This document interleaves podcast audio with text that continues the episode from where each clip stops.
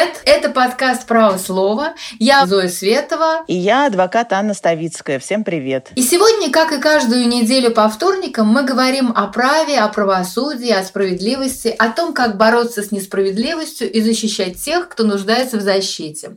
В конце октября истекают полномочия у председателя Московского городского суда Ольги Александровны Егоровой. И она уходит со своей должности. Уходит со своего поста, который занимала аж 20 лет.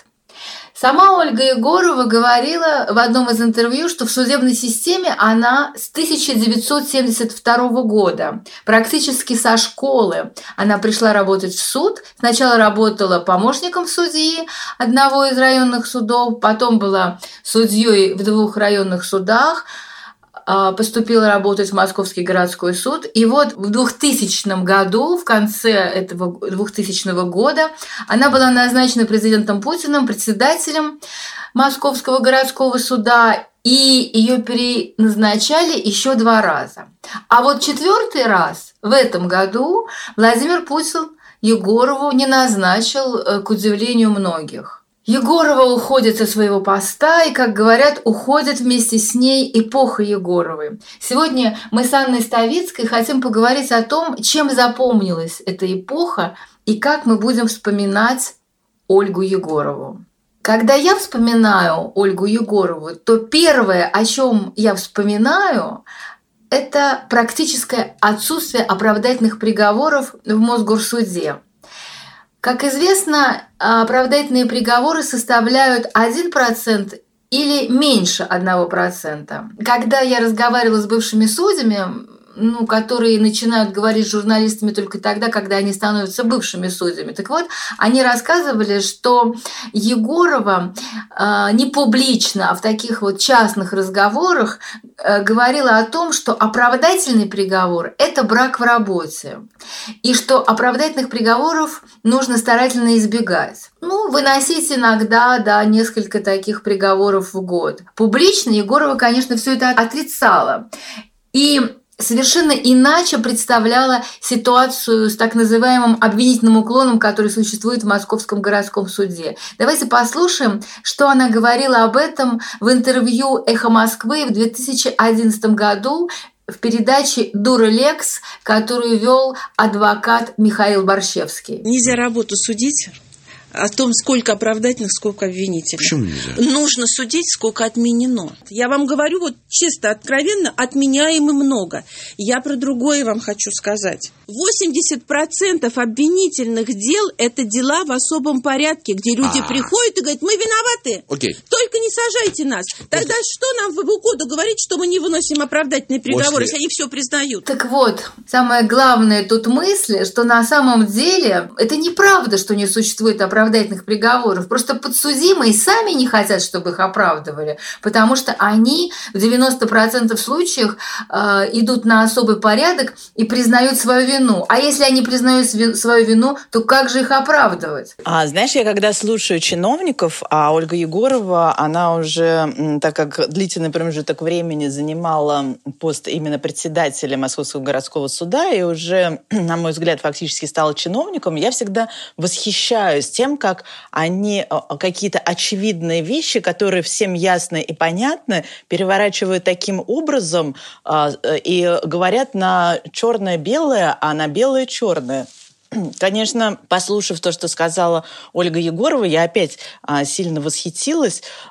Конечно же, как можно оправдывать человека, который сам признал свою вину и пошел, что называется, на сделку с правосудием и говорит, осудите меня, потому что я эту вину признал. Но Ольга Егорова не понимает или не хочет понимать, или не видит очевидного, а это понятно любому практикующему адвокату, что большинство людей идут на эти самые сделки не потому, что они признали свою вину, а потому что они прекрасно понимают, что они будут бороться, тратить свои нервы, годами что-то добиваться, но в нашем правосудии ничего не добьются. Поэтому легче пойти, даже готовы очень многие люди пойти на эту самую сделку для того, чтобы быстро прошел суд и для того, чтобы получить минимальное наказание. Да, безусловно, среди тех людей, которые идут на эти сделки, достаточно большое количество людей, которые действительно совершили эти преступления.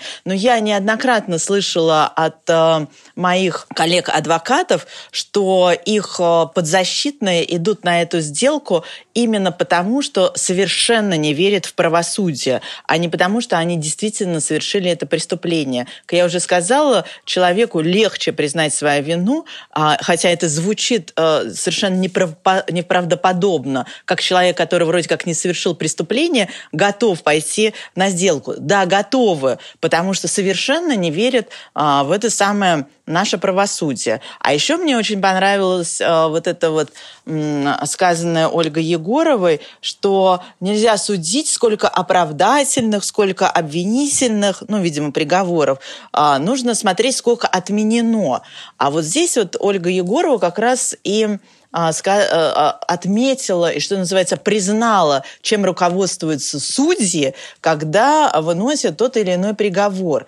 Не доказательствами по делу, которые были представлены следствием, а думая о том, что их приговор, возможно, будет отменен. А мы все прекрасно знаем, мы же не на облаке живем, как Ольга Егорова, практически всегда отменяет. Какие приговоры? Я тебе задаю вопрос. Ну, оправдательные. Вот именно. Поэтому любой здравомыслящий судья, который хочет остаться на этом своем посту дальше, получать там какие-то свои пенсии, надбавки и, в принципе, себе жить, не тужить, то совершенно очевидно, что ему лучше и легче вынести обвинительный приговор, потому что уж он-то точно не будет отменен. Он будет отменен только в каких-то, ну, совершенно таких случаях, которые даже себе сложно представить. Бывает такое, конечно, но крайне редко. А вот оправдательный, он будет отменен практически в 99%. Поэтому, безусловно, легче, как я уже сказала, вынести обвинительный приговор.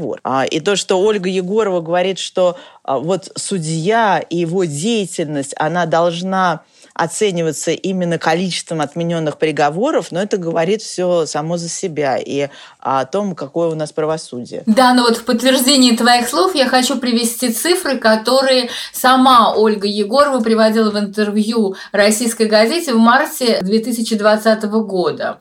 Это цифры за 2019 год. У мировых судей в 2019 году был 41 оправдательный приговор. Это почти 3%, говорит она, да, потому что, смотрите, вы мне все время говорите, что меньше 1%. У мировых судей почти 3% оправдательных приговоров. Да, только Ольга Егорова, она не уточнила, что у мировых судей рассматриваются дела, ну, к примеру, там какая-нибудь соседка пришла к другой соседке и увидела своего мужа и залепила соседке пощечину. И, например, там муж потом встает все-таки на сторону жены и говорит: нет, я ее люблю, и она не носила никаких ударов этой соседки, а никаких телесных повреждений нет. И вот тебе оправдательный приговор. Это, конечно, дела, это даже уголовные дела, за это уголовная ответственность предусмотрена, но это дела совершенно небольшой тяжести, и по таким делам, да, очень много оправдательных приговоров. Слушаем дальше.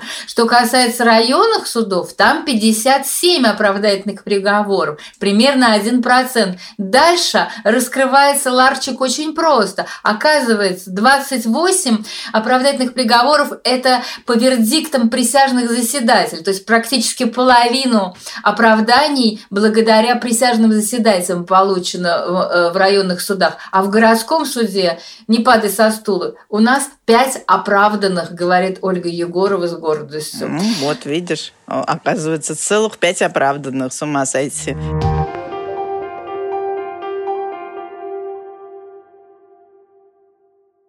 Ну вот видишь, мы много цитируем в подкасте интервью Ольги Егоровой, и, честно говоря, я завидую тем журналистам, которым удалось с ней поговорить, потому что мне ни разу не удалось с ней поговорить, хотя я несколько раз просила об интервью, и недавно тоже просила, буквально месяц назад, писала письмо в пресс-службу, но получила отказ. И И мне хочется, чтобы мы с тобой пофантазировали, да, вот если бы Ольга Егорова согласилась, Ольга Александровна, прийти к нам в наш подкаст, то какие бы вопросы мы ей задали? Вот ты, какой бы вопрос ты ей задала? Да, это, конечно, ситуация совершенно нереальная, но вопросов у меня к Ольге Егоровой накопилось очень много. Но, в принципе, можно задать ей, например, такой вопрос. Почему московские судьи почти всегда на стороне обвинения? Как бы так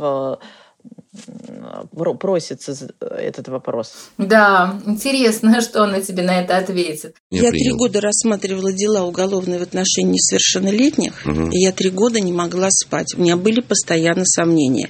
И поэтому я обратилась к председателю суда, говорю, переведите, пожалуйста, на гражданские дела. Потому что назначить наказание мальчишке, ребенку это очень сложно. И без конца нужно думать, чтобы он не ожесточился. Потому что у меня было дело в практике 89-я, часть 4-я, помните? Кража в особо крупном размере. Да. Стоял передо мной мальчишка. С 14 лет наступала ответственность. Да. Так с 16, а так с 14. Стоял передо мной мальчишка, которому было 15 лет, Вася. Я помню его очень хорошо. Худющий. Его из-за этого, у нас же клеток не было, были барьеры. У него только торчал нос, родители были алкоголиками, он жил с бабушкой. Когда его привели, я испугалась, я думала, это лет 10 ребенку. И когда он мне все рассказывал, что он украл, а ему вменили все, что возможно. Он влез в ТЭЦ, что ли, какой-то, где вот всякие приборы. И ему вменили, что он украл там всего-всего, что вышло на огромную эту сумму. У меня был народный заседатель. Он мне шепчет и говорит, Ольга Александровна, он не украл этот агрегат. Он не поднимет его. Он его не поднимет, тем более не выбросит в окно. Мы мальчишку освободили из-под стражи. Вот это обвинение по части 4 исключили, осудили только за то, чтобы можно было дать отсрочку приговора такому ребенку. И он ушел. Но когда он ко мне через 10 дней пришел и сказал, тетюль, спасибо, до сих пор его помню. А у меня вот такой вопрос. Ольга Александровна, понимаете ли вы, как председатель одного из самых могущественных судов России, что суд, который практически всегда стоит на стороне обвинения, такой суд фактически ставит крест на следствии, так как следователи практически перестали расследовать дела. Им это абсолютно не нужно. Они на 100% уверены, что суд все равно осудит тех, кому они вменяют преступления. Да, вот я думаю, что это такой довольно сложный вопрос, который говорит о том, что суд безответственно совершенно относится к следствию. Если Ольга Егорова воспитывает своих судей, то следователи они совершенно не воспитывают и принимают очень часто совершенно сырые дела, где ничего не доказано, и во время судебных заседаний просто приходится им все заново бы расследовать. Вот я как раз хотела сказать, что почему так много оправдательных приговоров выносится судом присяжных, потому что следствие практически разучилась работать. Прокуроры практически разучились работать. Зачем им это делать, если суд, вне зависимости от того, какое будет представлено дело, все равно вынесет обвинительный приговор? Следователю совершенно не надо какие-то доказательства серьезные искать. Прокурору совершенно не нужно обосновывать обвинения. При этом адвокаты подготовлены гораздо лучше, в том числе и для работы с судом присяжных. И именно поэтому так много оправдательных вердиктов.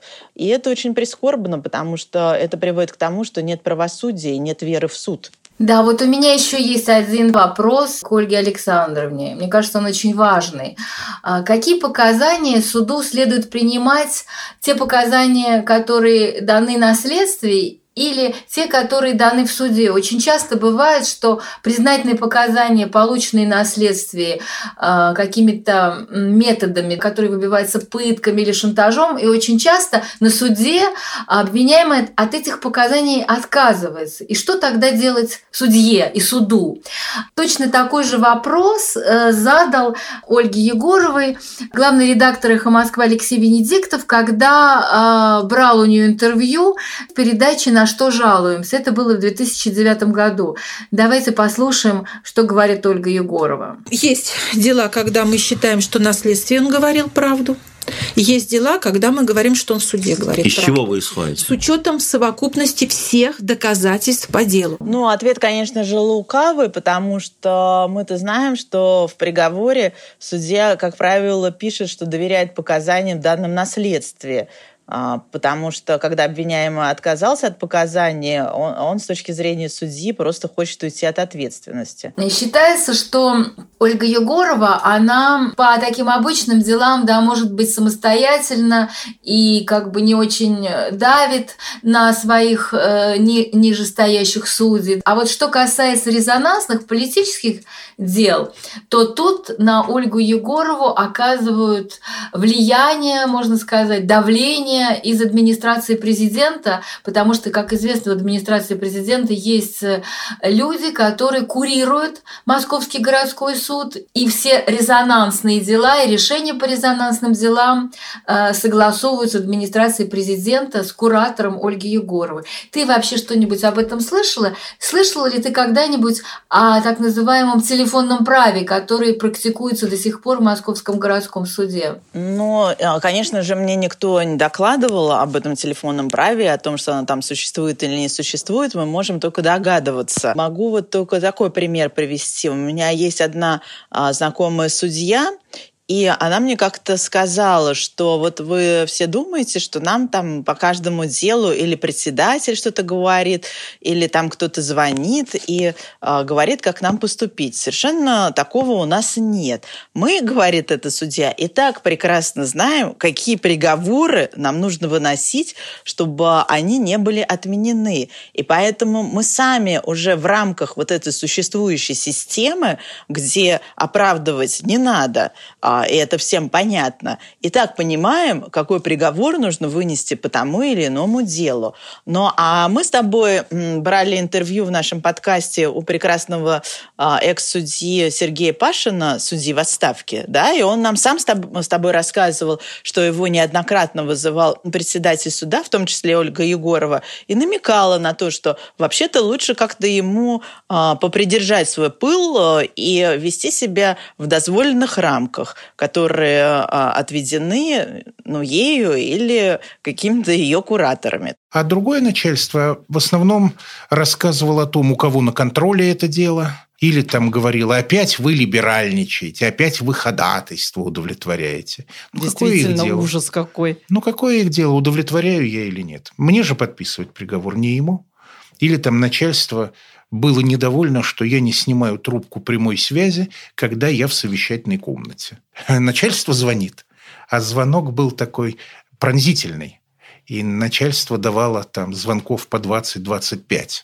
Вот. А ты не берешь, потому что ты в совещательной комнате. А тайна совещательной комнаты, да. Да я не имею права, но начальство же не будет грубо нарушать. Оно тоже чего-нибудь скажет важное для него. Конечно, в большинстве случаев, как я думаю, никакому судье звонить не нужно. Как вот мне объяснила моя знакомая, они и так знают, какие приговоры нужно выносить, чтобы не было проблем. А в каких-то, наверное, серьезных делах, где имеются какие-то интересанты, наверняка есть какие-то звонки. И наше правосудие, оно себя так показывает, что для нас с тобой это очевидно. Да, мне кажется, что, конечно, это очевидно. И ведь не зря в этом самом интервью на «Эхо Москвы» в передаче «Дурелекс» Михаил Барщевский именно вопрос о телефонном праве и задал. Ну, давай вот послушаем, как Егорова рассказывает о телефонных звонках, о тех людях, которые ей звонят, довольно-таки анекдотическая история. Да, давай. Были звонки, я об этом тоже говорила, депутатов, Совет Федерации. Даже был такой звонок от Рушайло. Было очень серьезное дело, у нас слушалось, и вдруг звонок. это Рушайло. Я растерялась. Я говорю, что? И вот мне там по телефону рассказывает: Ольга Александровна, у вас сегодня будет слушаться дело. Вот такое-то, такое-то. И вдруг нас прерывают. Книжку взяла, так занервничала. Ну, Рушайло, это министр МВД был. И я раз набираю телефон, прям написано Рушайло. Берет трубку секретарь. Я говорю, здравствуйте, это Ольга Александровна Егорова, председатель городского суда. Мне только что вот звонил Рушайло. Нас прервали. Он мне что-то хотел спросить. Можно меня соединить? Он говорит, никому он не звонил. Хорошо, что он был на месте. Я говорю, ну, только что разговаривала. Она соединяется с ним, он берет трубку и говорит, кто звонил? И я слышу не его голос. И в этот момент звонок по телефону. Он сидит на этой трубке на инфарктной, здесь я беру, он мне говорит, вот нас прервали. И все это было. Я ему, знаете что, молодой человек, вот я сейчас разговариваю с Рушайло.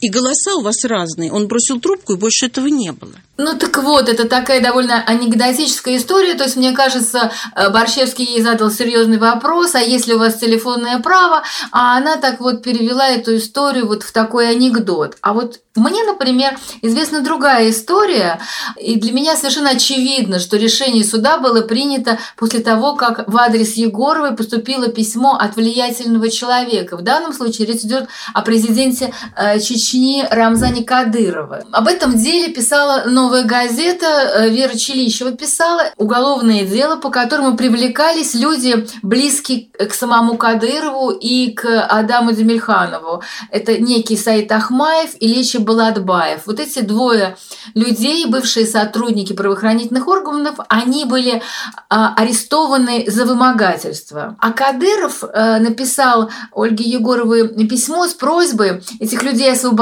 и оказать содействие в их освобождении. Да? Надо еще отметить, что им грозил достаточно большой срок, от 7 до 15 лет лишения свободы. Так что это не дело частного обвинения, которое рассматривалось в мировом суде. Да, и вот Вера Челищева пишет, что как бы вдруг, когда дело шло уже к приговору, начали происходить странности. Прокуратура вдруг не стала выходить с очередным ходатайством о продлении обвиняемого ареста. Это как раз то, о чем просил Рамзан Кадыров, чтобы арест им не продлевали. И всех отпустили из СИЗО по домам. Причем отпустили не под домашний арест и не под подписку о невыезде, а просто под обязательство о явке, то есть практически отпустили. И потом, когда были прения сторон, гособвинение попросило приговорить обоих к 7 годам заключения. Но судья неожиданно переквалифицировала в приговоре обвинения на более мягкую статью. И вместо вымогательства получилось самоуправство. И в результате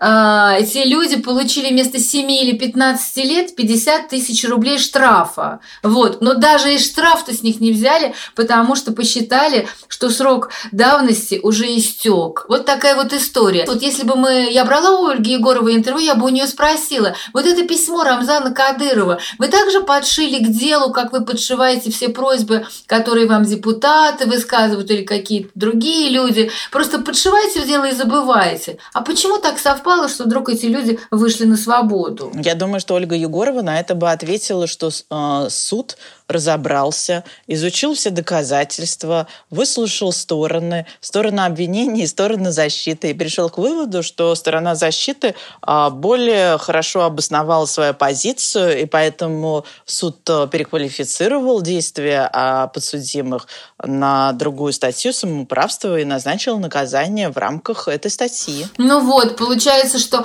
Суд у нас независимый и подчиняется только закону. Вот закон так говорит, и суд имел это право сделать, мог переквалифицировать? Мог. А вот он, собственно говоря, это и сделал. А Рамзан Кадыров, он мог чего-то, может быть, такое говорить, но это к суду не имеет ни малейшего отношения, потому что суд у нас независим и подчиняется исключительно закону. Да, но удивительным образом желание Рамзана Кадырова совпало с судьей. Ну, знаешь, а может быть, действительно органы следствия настолько плохо провели расследование, что квалифицировали действия этих людей по завышенной статье, а на самом деле никакого вымогательства в их действиях не было, а было исключительно самоуправство. Суд разобрался и вынес справедливый приговор. Он же не отменен. Он действует. Значит, суд молодец.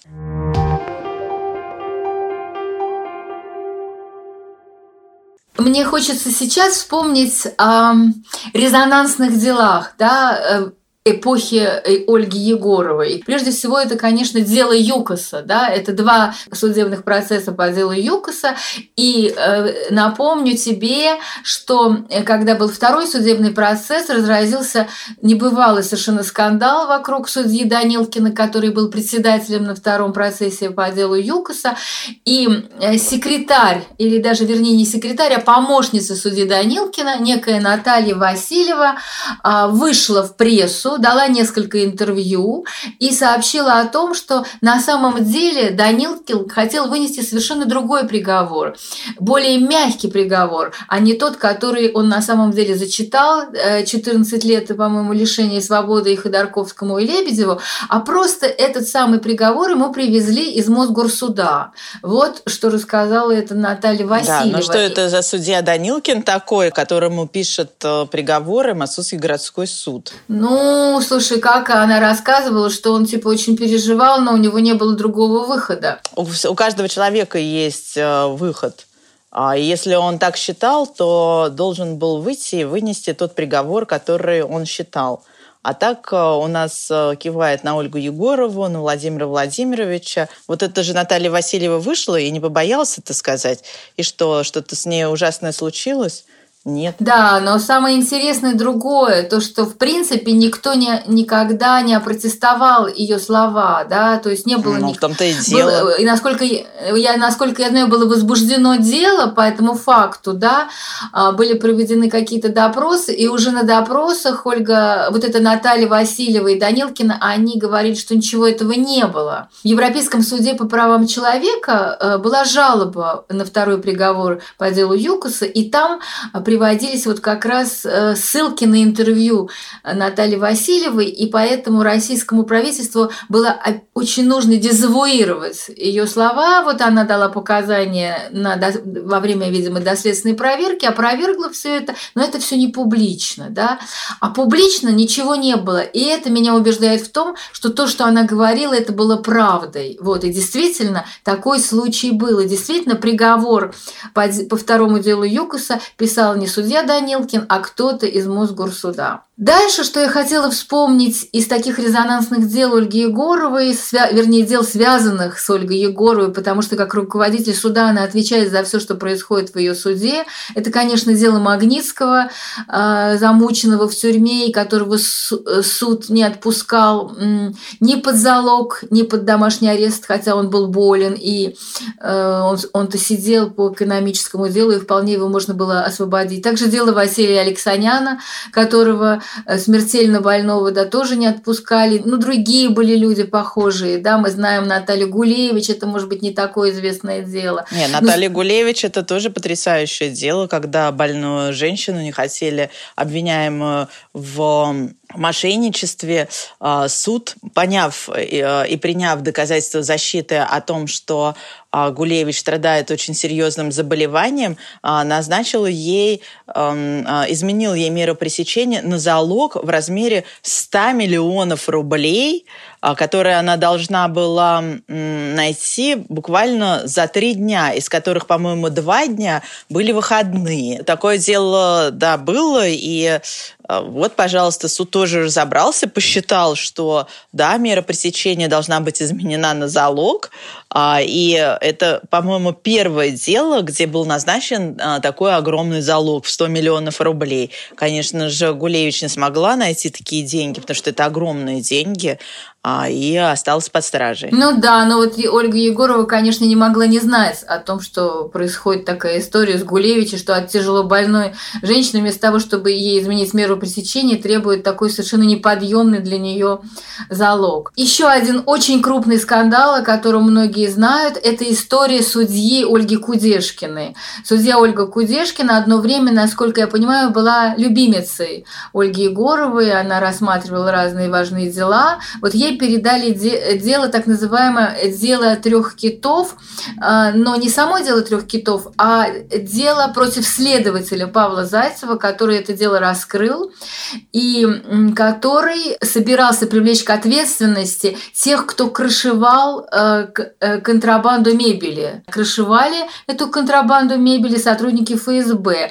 И когда Павел Зайцев раскрыл эту схему, то его самого лишили привлечь к ответственности. И это дело поступило Ольге Кудешкиной. Сначала, правда, его оправдала Марина Комарова, потом, значит, был приговор отменен. Это опять вопрос об оправданиях. Да. И Кудешкина стала рассматривать это дело, и она тоже поняла, что его нужно оправдывать. И дальше случилась история, которую в дальнейшем Кудешкина рассказала прессе, о том, что Егорова вызвала ее к себе в кабинет, потребовала объяснений, почему процесс идет так, как он идти не должен, почему, значит, прокуратуру никто не слушает, да, почему народные заседатели собираются уйти в отставку, потому что, в общем, они не согласны с ходом процесса. В кабинете Егорова позвонила при Кудешкиной, она позвонила заместителю генерального прокурора Бирюкову, вот, и жаловалась, значит, на Кудешкину и требовала от Кудешкиной, чтобы та сфальсифицировала материалы дела, касающиеся вот заявлений народных заседателей. И Кудешкина отказалась это делать, и Егорова ей сказала, еще до того, как она отказалась, она сказала: если вы не выполните мои указания, то вы будете уволены, это дело у вас заберут. И так и получилось, она была уволена, и дело от нее забрали. Вот для меня Егорова связана вот с этими делами, которые прямо вот сразу я вспоминаю, конечно, их было гораздо больше. А ты, какие вот у тебя на память приходят дела, когда ты произносишь это имя и фамилию Ольга Александровна Егорова? У меня, конечно, очень много всяких дел и всплывает в голове, и вообще с этой личностью много что связано.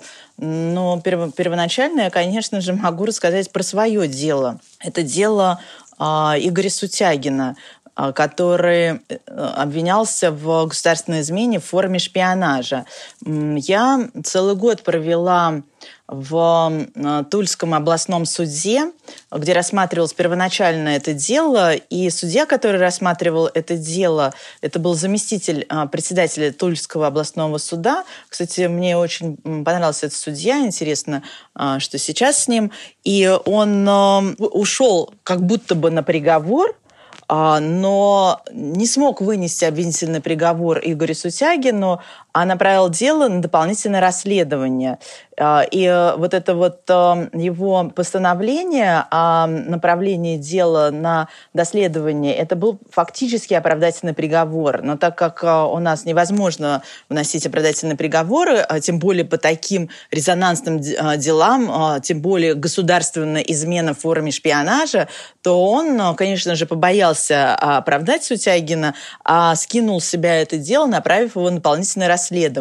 И затем обвинение Сутягина значительно уменьшилось, но его, к сожалению, из Тулы перевели в Москву, и дело уже стало рассматриваться в Московском городском суде. И как раз на тот момент, это был 2003 год, в России уже был введен суд присяжных. И мы, конечно же, заявили ходатайство о рассмотрении этого дела судом присяжных, потому что наивно полагали, что единственный суд, который может рассмотреть дело Сутягина независимо и с учетом принципа состязательности сторон, это может быть исключительно суд присяжных. И, скорее всего, так бы и было, если бы не одно «но». А именно, если бы не включилась в это дело Ольга Егорова. Это дело начал рассматривать судья Штундер. Такой очень интересный судья. В принципе, он мне нравился. Он, правда, такой очень эмоциональный, там все время обижался, но такой какой-то душевный. Как-то, когда ты сидишь долго в процессе, то тебе приятно, когда от судьи идет какая-то энергия. Но от него она шла, и, в принципе, она была вполне себе доброжелательной. желательное, позитивное. Так вот, мы с этим судьей Штундером отобрали присяжных и начали дело слушать. Но потом оказалось, как ты потом это выяснила, встретившись с присяжными, присяжные в совещательной комнате обсуждали еще во время рассмотрения дела, что вообще непонятно, а чего этот парень сидит, какой он вообще шпион, никаких доказательств нет, и совершенно понятно, что он никакой не шпион. И были крайне удивлены тем, что в принципе есть такое дело, и что его обвиняют, и что тут все сидят и на полном серьезе рассматривают какую-то фигню. И что ты думаешь? Что дальше произошло? А дальше произошло следующее. Как будто бы на камеру Сутягина был наложен карантин. И судебное заседание было отложено. Мы еще не могли понять, то ли он сам заболел, то ли кто-то в его камере заболел. Что вообще такое произошло? И мы длительный промежуток времени не могли добиться от сотрудников Лефортова, почему на камеру Сутягина был наложен карантин. Он, кстати, нам потом сказал, что никакого карантина у него не было, его сразу же вывели из камеры, и он все это время находился в другой камере, где вообще никто не болел, и сам он тоже не болел. В итоге это дело откладывали, потом вообще приостановили до момента снятия карантина. Мы писали, я имею в виду адвокаты, забрасывали Мосгорсуд телеграммами, когда же будет назначено дело, почему дело не рассматривается. Мы уже понимали, что дело идет к тому, что коллегию присяжных распустят. Что, собственно говоря, и произошло. Мы потом увидели в деле бумагу, подписанная Ольгой Егоровой как раз. Вернее, это даже не бумага, а просто резолюция на каком-то документе.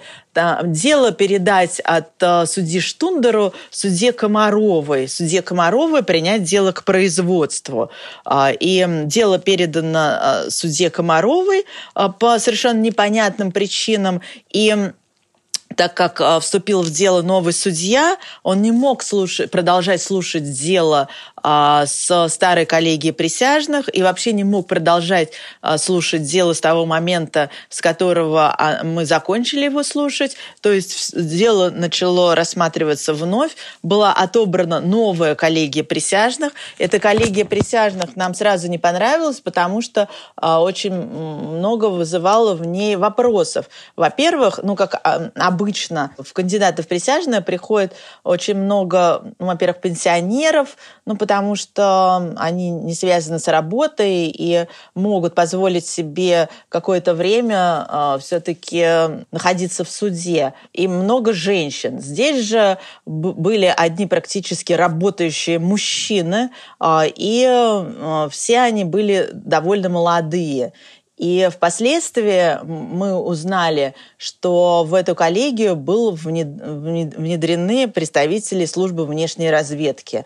И, безусловно, приговор был обвинительный. И ты об этом очень хорошо написал в своей книге. Да, действительно. То есть Ольга Егорова, передав дело другому судье по совершенно непонятным причинам, это было сделано специально для того, чтобы изменить коллегию и для того, чтобы подобрать коллегию нужную, для того, чтобы был вынесен обвинительный вердикт. И впоследствии Европейский суд признал это нарушением статьи 6 Европейской конвенции, посчитал, что суд был не беспристрастен. Потом мы знаем еще несколько таких дел, когда в коллегии присяжных в Мосгорсуде внедрялись специальные люди, которые способствовали вынесению обвинительных вердиктов. И ты напомнила о моей книге «Признать невиновного виновным» о деле Сутягина, которую я опубликовала в 2012 году. И я хотела привести маленькую историю из этой книги. Дело в том, что я вообще-то хотела хотела ее назвать «Фемида путинской поры», потому что на самом деле главные герои этой книги – это судьи. Там смешана реальная жизнь с нереальной. Я хотела разобраться, что чувствует судья, когда выносит заведомо несправедливый приговор. Это для меня было очевидно, что такие приговоры были вынесены в деле Игоря Сутягина, Зары Муртазалиевой, поскольку я эти дела хорошо знаю. Мне было очень интересно понять и описать, как все устроено в суде, и какую роль в суде играет председатель суда, каким образом он влияет на других судей. Егорова у меня в книге выведена под фамилией Филиппова. Ее там зовут Елена Филиппова. И вот в книге есть такая деталь. В совещательной комнате присяжных установлена подслушивающая аппаратура и также система видеонаблюдения. А председатель городского суда Елена Филиппова может и слышать, и видеть все, что происходит в совещательной комнате. И то, что она видит, ей категорически не нравится. Это было мое предположение. Вот. И каково же было мое удивление, когда в одном из интервью, мне кажется, в последнем, вот в этом мартовском интервью этого года, Егорова подтвердила, что у нее действительно стоит в кабинете такой монитор. Вот как она там в этом интервью говорит: «Один раз поступила жалоба на судью, что он пьяный вышел в процесс. Я включила видео», имеется в виду у себя в кабинете, да, на мониторе, «идет процесс, полная явка, а судья не трезв. О, ужас! Я приезжаю в районный суд, а судья уже у себя в кабинете закрылся и спит. Уволили его в итоге по порочащим основаниям». И вот я хочу тебя, Ань, спросить. Я знаю, что подобные мониторы установлены в кабинетах начальников СИЗО, и они таким образом могут видеть все, что происходит в камерах. Ну, я понимаю, что в тюрьме, наверное, это нормально. А в судах вообще такое возможно? Это правильно, что такие мониторы стоят у председателя городского суда? Ну, как сама Ольга Егорова ответила, это, с ее точки зрения, необходимо для того, чтобы каким-то образом приводить в чувство судей, которые, ну, что называется, расшалились. Но, безусловно, это не может быть нормальным, потому что судьи, они как-то без надзора председателя суда должны действовать, потому что суд все-таки у нас независимо подчиняется только закону. А председатель суда, даже суда, который является, ну, что называется, главным над судами районными, он, конечно, не может следить за деятельностью судей. Он должен реагировать на какие-то нарушения, в том случае, если поступают жалобы от граждан, но никак не с помощью мониторов, потому что, ну, это, конечно, попахивает нарушением независимости. Вот у меня был как раз такой случай, когда одна судья в Тверском суде, она вела себя уже ужасно в процессе. Она была такой не судьей, а, ну, я даже не знаю, как ее назвать, больше была похожа на продавщицу какого-нибудь универмага. Вот. Кричала прям на всех, голосила дурным голосом. И я, ну вот есть на сайте Московского городского суда такое окно председателя. И я написала туда жалобу на эту судью, написала, что как она себя ведет, что так вообще-то не должен вести себя судья.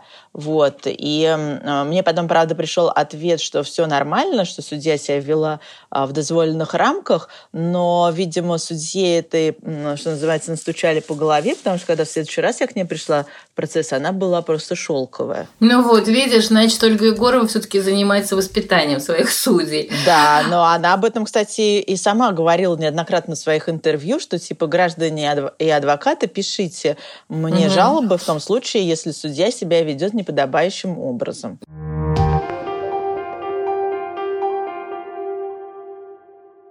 Во многих интервью, которые брали наши коллеги, да, Ольги Егоровой, она предстает таким достаточно умным человеком, я бы сказала, человеком лукавым, в чем-то изворотливым, человек, который настоящий демагог, да, она как бы переворачивает вопрос в свою пользу, да, и может на черное сказать белое, на белое черное.